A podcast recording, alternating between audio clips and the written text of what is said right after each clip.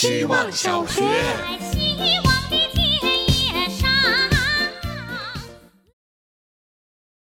大家好，我是小 A B C D E F G。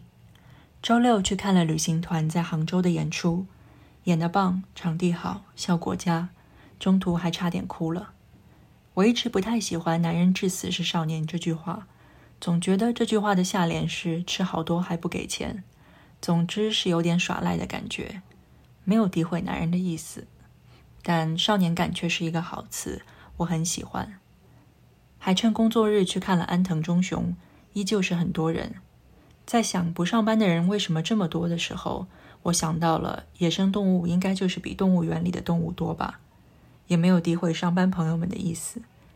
看着好多从图纸到实现花了十多年的项目，建筑师这个职业让人觉得一切并没有那么急。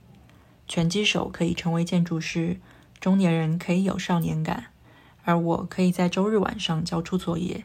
可以这个词很可以。希望小学，大家好，我是小礼拜六。最近到了吃西瓜的季节，我开始吃西瓜。这些年买到无籽西瓜的概率一年比一年高了，商家也慢慢不在商品名称里面加上“无籽”两个字，大概默认所有的人都更喜欢无籽西瓜。但大部分无籽西瓜其实是有籽的，那种小小白白的籽。这种种子若有若无的公共西瓜，背离了我最初记忆中西瓜爽朗的品格。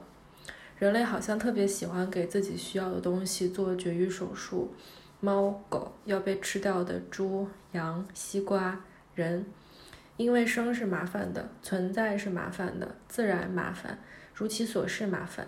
但我们要把这些处理麻烦的时间省下来做什么呢？希望小学。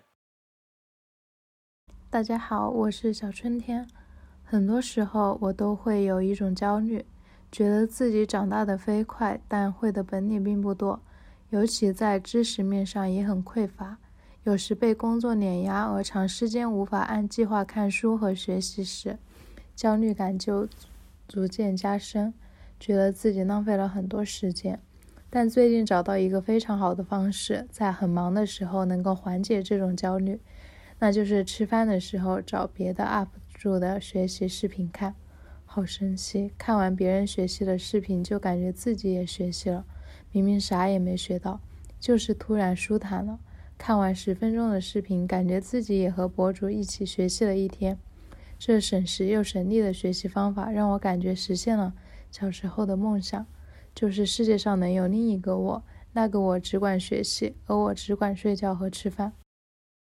希望小学。大家好，我是小岛。最近两个月在坚持喝中药，体质改善是效果的一部分，但制药的过程也变成了每晚固定的流程。自己煎中药是繁琐的，先要把十七包药依次拆开倒入药壶，不能漏放或是多放一味，再把药泡在冷水中等半小时，然后大火烧至滚。这个时候要非常关注时间，一旦过火了，药就会全部扑出药壶。再来是转小火，再等待半小时，这才煎好第一批药。重复步骤再烧第二遍。我想，我之所以能坚持每晚这样繁琐的去煮药，是因为知道它对我是有用的，也知道差了火候和等待的时间就会对药力打折扣，所以只能老老实实按照要求去煮。这期间，我对着每一味药、即将沸腾的水，还有等待时房间里的药香，都觉得是每晚必做的功课。只要把控好几个时间点，就可以煮出一碗好药来。完成这样的小事，可以让我在夜晚自然的安定下来。希望小学。大家好，我是小狗。周二找裁缝阿姨做了一个很急的物料，阿姨说你们运气真好，我今早五点才回的上海。我一直相信运气这件事，因为相信运气能让人学会谦虚，相信能力再大也有无形的力量能决定事情走向。你想走歪路的时候，它会让你不走运。周三到周五都特别忙，每天也就睡三五个小时。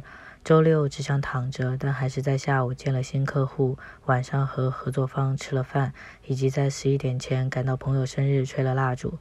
相比起和合作方吃饭，我似乎应该更想和朋友吃饭。但真心感谢前者在项目里的付出，所以一个在前，一个在后。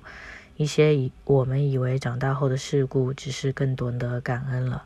周三的命题作文是我要狠狠的恋爱。如果拿周六的安排来说，我算是要狠狠的恋爱，也要狠狠的工作。而唯一的解法就是这个人的力气得特别大。这篇算是补上周缺的所有作业。